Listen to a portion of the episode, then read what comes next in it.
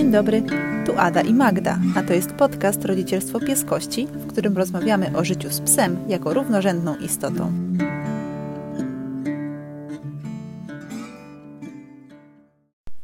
Mam zaszczyt rozpocząć nowy rok w naszym podcaście swoim odcinkiem solowym. Będzie mocno osobiście, momentami może troszkę kontrowersyjnie, ale mam nadzieję, że będzie również ciekawie. Dziś przygotowałam dla Was temat, o który często byłam pytana, zarówno przez osoby, które chciałabym poprowadziła wykład na ten temat albo jakiś warsztat, jak i przez ym, ludzi, którzy chcieli się albo przygotować, albo już byli w, w tej sytuacji i, i potrzebowali wsparcia. A ten temat to pies i dziecko. Jeżeli ktoś zapytałby mnie od tak, nie wiem, gdybym sobie szła na ulicy i pytanie, y, co pani myśli na temat y, dziecka i psa razem w jednym domu? To gdybym miała odpowiedzieć jednym zdaniem i bardzo ogólnie i generalizując, to odpowiedziałabym, że pies i dziecko to słaby pomysł. I nie popieram. Ale oczywiście to wszystko zależy to zależy od naszej sytuacji, zależy od naszego dziecka, zależy od naszego psa. Posiadanie dziecka i psa jednocześnie to jest ogromne wyzwanie i ogromna odpowiedzialność, która spoczywa tylko i wyłącznie na rodzicach. Bo bardzo często słyszę o tym, że dziecko chce psa i rodzice się decydują na, na sprezentowanie dziecku psa. Ale niestety zdarza się, że zapominają, że tak naprawdę tego psa biorą sobie. Bo dziecko nie jest w stanie wziąć odpowiedzialności samo za opiekę nad psem. Bywa tak, że dziecko się po jakimś czasie znudzi psem. Na przykład jak wyrośnie z bycia szczeniaczkiem, choć szczeniaczki też nie są zawsze super, bo przecież na przykład podgryzają za kostki, zwłaszcza małe kostki. Albo jest tak, że bierzemy mm, psa jak dziecko, nie wiem, ma 7 lat czy 10, no i pies mm, żyje naście lat, a dziecko w tym czasie dorasta i zaczyna być nastolatkiem. I często jest tak, że nastolatkowie wolą nie wracać od razu po szkole do domu, tylko gdzieś się poszwędzać ze znajomymi, a w domu jest ten pies, którym się trzeba zaopiekować, i wtedy cała ta odpowiedzialność spoczywa na rodzicach.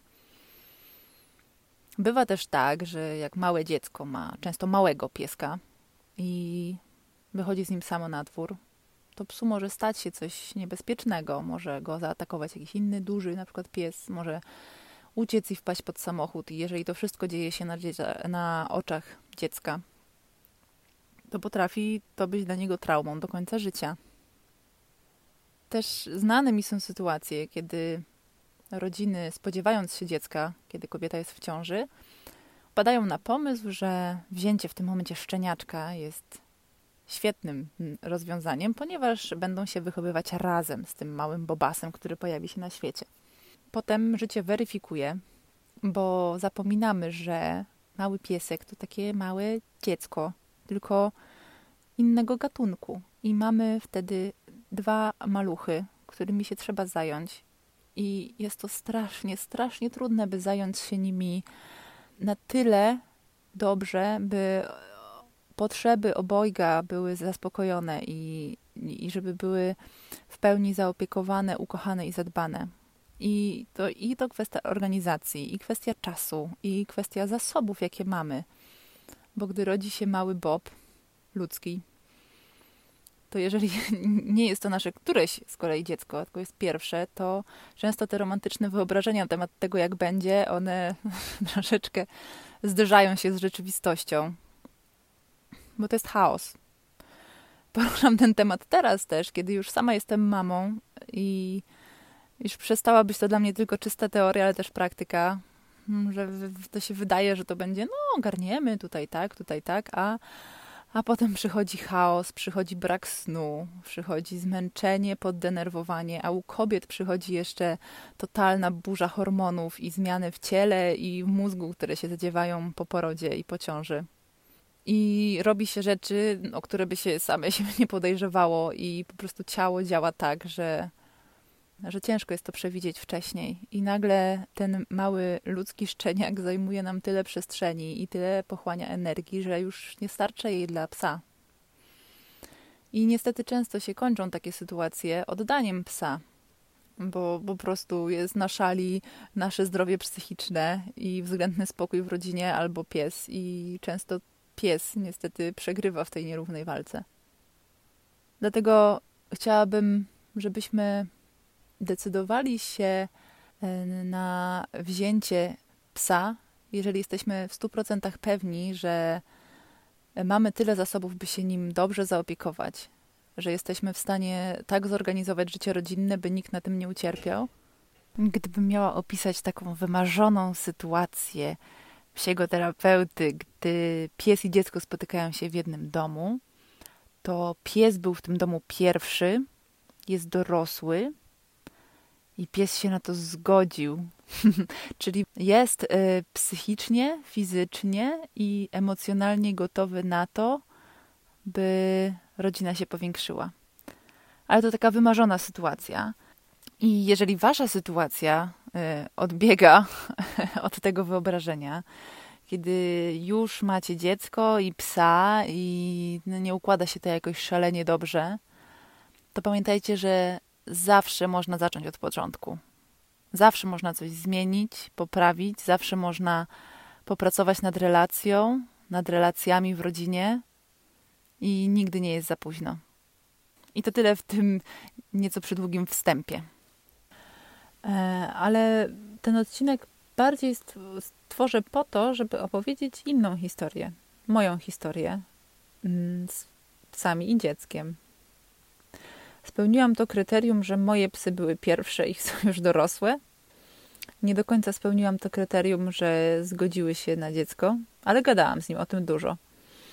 E, byli też przygotowywani wcześniej do pojawienia się Bobasa w rodzinie. E, od razu jeszcze zaznaczę dla tych, którzy nie wiedzą. Przepraszam, że z góry zakładam, że wszyscy wiecie. Django Whippet ma 8 lat, Quentin Saluki ma 6 lat i Fryderyk, ludzkie szczenie, ma 2 lata. Taki jest u nas podział wiekowy w rodzinie, jeśli chodzi o synów. E, chudzi wcześniej znali dzieci, bo Frytek jest najmłodszym, Frytek czy Fryderyk, e, bo Frytek jest najmłodszym dzieckiem w rodzinie, więc e, mieli styczność od małego, od, od, sami jak byli szczeniakami, wychowywali się, znaczy znali, znali małe dzieci. Nie są im obce. I zawsze dzieci były uczone, jak się z nimi obchodzić, chudzi je lubili, lubili się z nimi bawić, nie lubili być za bardzo dotykani, ściskani, głaskani yy, zbyt intensywnie, ale zawsze tego pilnowaliśmy i było ok. Jak Frytek miał się pojawić na świecie, to też sobie przemyśleliśmy z moim Jarkiem, jak może się zmienić nasze życie, jeśli chodzi o rozkład dnia, że y, nie wiem, czy będą mieli mniej spacerów, czy że tylko Jarek będzie mógł na początku z nimi wychodzić. I już zanim się pojawił Fryderyk na świecie, to już wprowadziliśmy ten, ten rozkład dnia i ten, ten rytm w rodzinie i w naszym życiu codziennym, który, którego się mogliśmy spodziewać potem. No to nawet się nieźle udało. E, no i oczywiście jak się Frytek urodził, to Jaro przynosił im ciuszki ze szpitala i inne takie, takie. Jak już wróciliśmy ze szpitala z młodym do domu, no to chudzi byli bardzo zaopiekowani. Bardzo wiedzieliśmy o tym, że to jest dla nich mega trudna sytuacja, nowe dźwięki, nowe zapachy, nowy człowiek i y, chcieliśmy im stworzyć y, takie poczucie, że nie, nie zostali odrzuceni, więc poświęcaliśmy im bardzo dużo czasu, no ja w domu bardziej, Jaro na spacerach. I Frytek y, też od, o, y, było tak, że oni od początku byli dopuszczani do Fryderyka, od początku wszyscy razem spaliśmy w łóżku, nie byli wyganiali, mogli go lizać, mogli na nim leżeć i e, takie, więc byli po prostu zaangażowani w całą tę sytuację. I tutaj się wydawało wszystko ok. Teraz e, po jakimś czasie zobaczyłam, co u mnie się zadziało. Jednak hormony te pociążowe i to całe szaleństwo, które się dzieje w organizmie po, poro- w organizmie po porodzie, dało też mi o sobie znać, ale w tym sensie, że E, bywałam nieco oschła dla chudych. Na przykład, nie wiem, Bobas śpi na łóżku, Django też śpi na łóżku, wstaje i się otrzepuje. E, no ja wtedy się darłam, nie? Django, wyjdź, e, budzisz dziecko, nie? To nie było tego dużo, ale to były takie napięcie takie między mną a, a, a, psami, zwłaszcza Django, bo on jest taki ze mną e, bardziej związany w tym sensie, że musi być blisko, znaczy nie musi, ale lubi być blisko. I jak ja dawałam, próbowałam go zdystansować, bo cały czas Fryderyk był na mnie, ja nie chciałam, żeby non-stop na mnie leżał y, Django i właśnie on się tak dużo się otrzepuje, bo, go, bo musi sobie futerko ułożyć. I, I to było dla Django trudne. I ja zobaczyłam po jakimś czasie, z czego wynikły jego problemy, Dżangutka, y, że to była moja wina, znaczy moich y, hormonów. I u Django w pewnym momencie, chyba jak Fryderyk miał 4 miesiące, E, zdarzyło się tak, że Djangowi odjęło tylne nogi, nie był w stanie iść i był cały zesztywniały. No i szybka akcja u Weta. Hmm, I się okazało, że to nie jest ze strony ciała, tylko że to jest ze strony głowy. Po prostu stres był u niego tak duży, związany z tą sytuacją, mimo że wcale bardzo nie dawał po sobie znać, że, że przez pewien czas był na lekach y, uspokajających. U Quentina mm, problem y, taki zdrowotny pojawił się później, zaraz do tego przejdę bo na początku wszystko ok, jak Frytek już zaczynał czaić bazę, mm, no to od początku go uczyliśmy, że to są, że jak głaszczemy pieski, że one są takie delikatne i takie kochane i że tutaj rączką tak, a nie inaczej, więc też Fryderyk od początku był przyzwyczajany do tego, jak obchodzić się z psami. Jak się zaczął przemieszczać, to zaczęło być trudno, no bo fajnie, bo pies się porusza i dziecko chce się poruszać za psem, a że Fryderyk też robił wszystko szybko, szybko y, raczkował, szybko siadał, szybko wstawał i poszedł. To wszystko się działo w jakimś takim niedużym przedziale czasu. Mm, no i fajne się zaczęło robić y, chodzenie za psami, łażenie za psami i wchodzenie na psy. I w ostateczności bicie psów, ciągnięcie za uszy, e, pakowanie uszu do, e, do japy i wszystkie te rzeczy, które byśmy nie chcieli. Znaczy ja, ja nie chciałam wtedy, żeby się działy. E, zdarzyło się tak, że mm, Django leżał na łóżku i Fryderyk gdzieś wszedł, czy raczkował, już nie pamiętam. I e, bo do śpiącego Django podszedł i go e, z plaskacza strzelił. I Django się odwrócił i go ugryzł w twarz. I dwa razy było takie zdarzenie, gdzie to nie jest kwestia niedopilnowania przeze mnie, byłam obok, widziałam tę sytuację, a mimo wszystko e, kompletnie nie byłam w stanie przewidzieć, co zrobi dziecko i e, po prostu skrzywdził psa, który się potem obronił. I teraz też, nie teraz, ale już wcześniej z perspektywy czasu też zauważyłam, że ta sytuacja z już przemieszczającym się Fryderykiem odbiła się na zdrowiu Quentina, ponieważ uaktywniła się mu, uaktywniło się mu nieswoiste zapalenie jelit. No i do tego wszystko się sprzęgło z jego alergiami, ja to powiem zapaleniem skóry, czyli bardzo też poszedł ten stres w somatykę. E, nie bardzo umiałam sobie poradzić z tą sytuacją. Kompletnie nie rozumiałam, dlaczego to dziecko e, bije psy. Próbowaliśmy mu tłumaczyć, że to je boli, że przecież tak nie można, że jak pieski odchodzą, to znaczy, że nie chcą, że jak się odwracają, no ale umówmy się, półtora roczne czy roczne dziecko to nie bardzo jest w stanie ogarnąć takie rzeczy. E, więc staraliśmy się ich dużo izolować, e, no ale to, to pomagało. No i nigdy nie byli sami, tak, że pies i, i dziecko sam na sam. Zawsze był jakiś dorosły. Mm, ale umów, e, do, doszło do tego, że tą izolacją tak, że na przykład my byliśmy na dole, psy na górze, e, jakby na górze to one na dole i do tego stopnia, że potrafiłam cały dzień nie widzieć psów. I absolutnie mnie to nie satysfakcjonowało. E, I to też było trudne dla psów, no bo, no bo one chcą być razem, tak? No one, one kochają z nami przebywać. Jak ja siedzę na kanapie, to Quen lubi być obok mnie. E, lubimy chodzić razem na spacery, a Fryderyk też bardzo płakał, że nie chce chodzić z psami na spacery.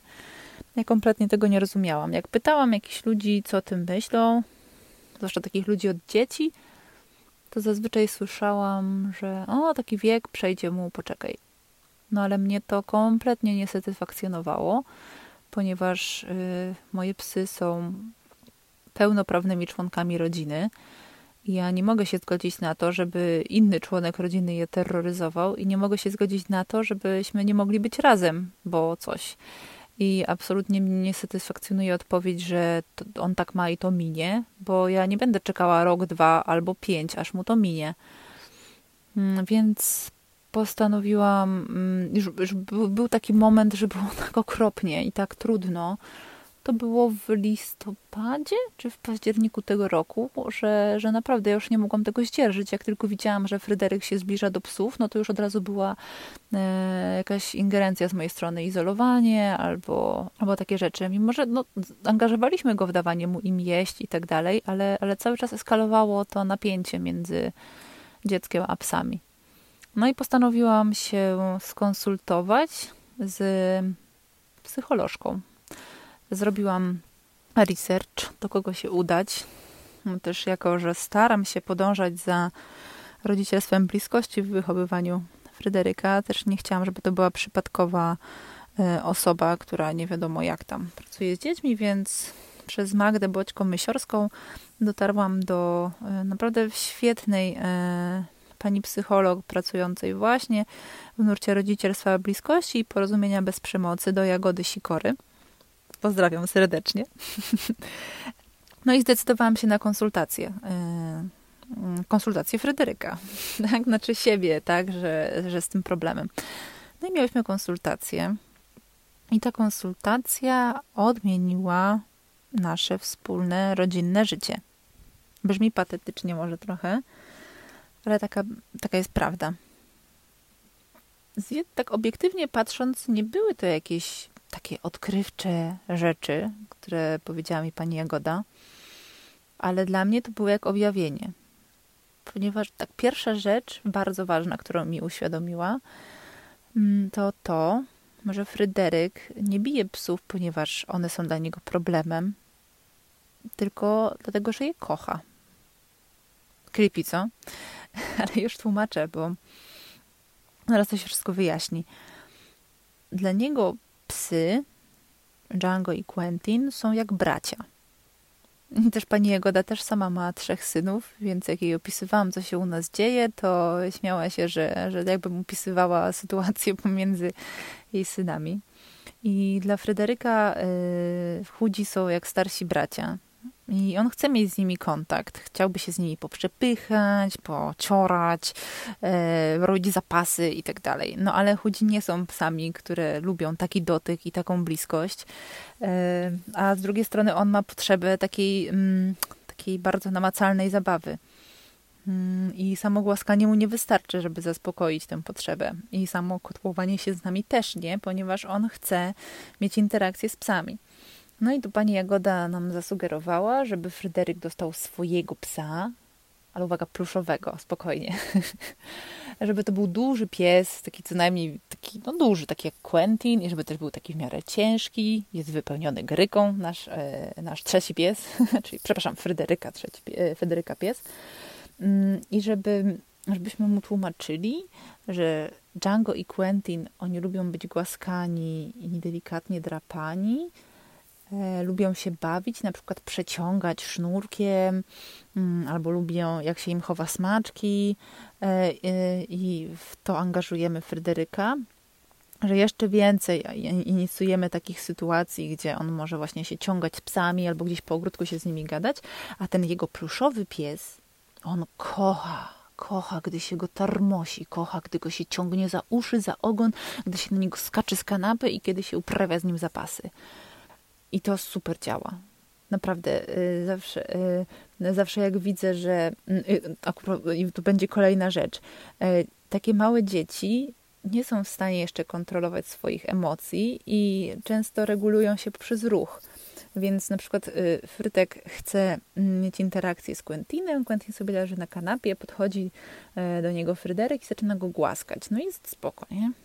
No ale to są emocje pozytywne, tak? Kocham pieska i często jak go głaszczę któregoś z nich, to mówi mama sam, mama patrz, mama sam, że Fryderyk sam głaszcze, tak? Albo podchodzi, daje im buziaka, gdzieś, nie wiem, w, w plecki, mówi, że o, sam, sam, że sam e, to, to robi z psem. Dla niego to jest takie ważne. I kiedyś, to ja bym już na zawał padła, że zaraz pewnie go uderzy, psa, e, ale a teraz mówi, o tak, Frytek, wow, sam gaszcze z psa, ekstra, nie? E, I on jest taki strasznie z tego dumny, ale im dłużej to trwa, tym u Fryderyka rosną emocje i się nakręca.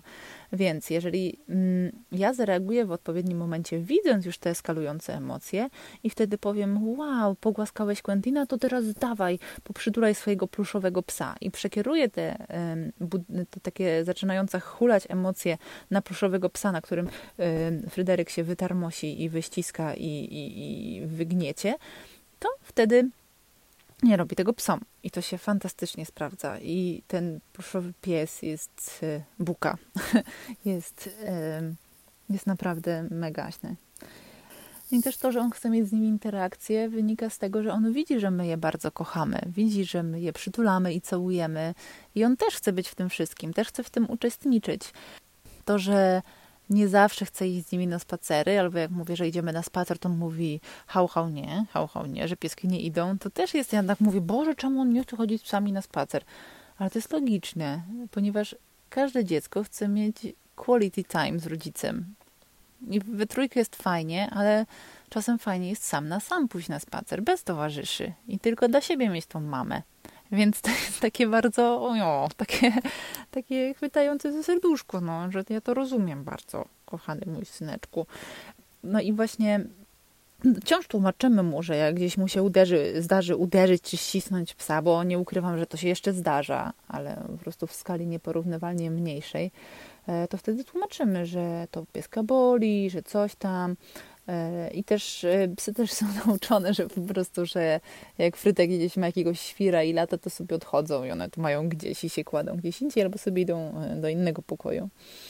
I to, ta zmiana perspektywy z tego, że, że on to robi, bo je kocha, bo są tak dla niego ważne, a po prostu nie potrafi inaczej, sprawiło, że ja złapałam taki luz, i że ja po prostu nie paraliżuje mnie y, lęk o psy y, w każdym momencie, kiedy Fryderyk się do nich zbliża, że dosłownie, znaczy ja to dość szybko po prostu przekliknęłam sobie w głowie, to muszę przyznać, może u niektórych to, to, to trwa dłużej, ale ja po prostu rozłączyłam się y, z, z, konsultacji z panią Jagodą i od razu sobie to przekliknęłam w głowie, bo mnie to, to było dla mnie objawienie.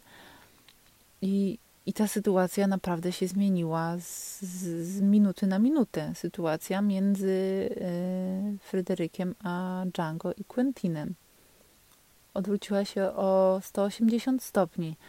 Y, te, to pełne napięcia, wspólne życie y, teraz jest pełne luzu i bliskości i takiej dumy Fryderyka, że on tak sam z tymi pieskami może robić.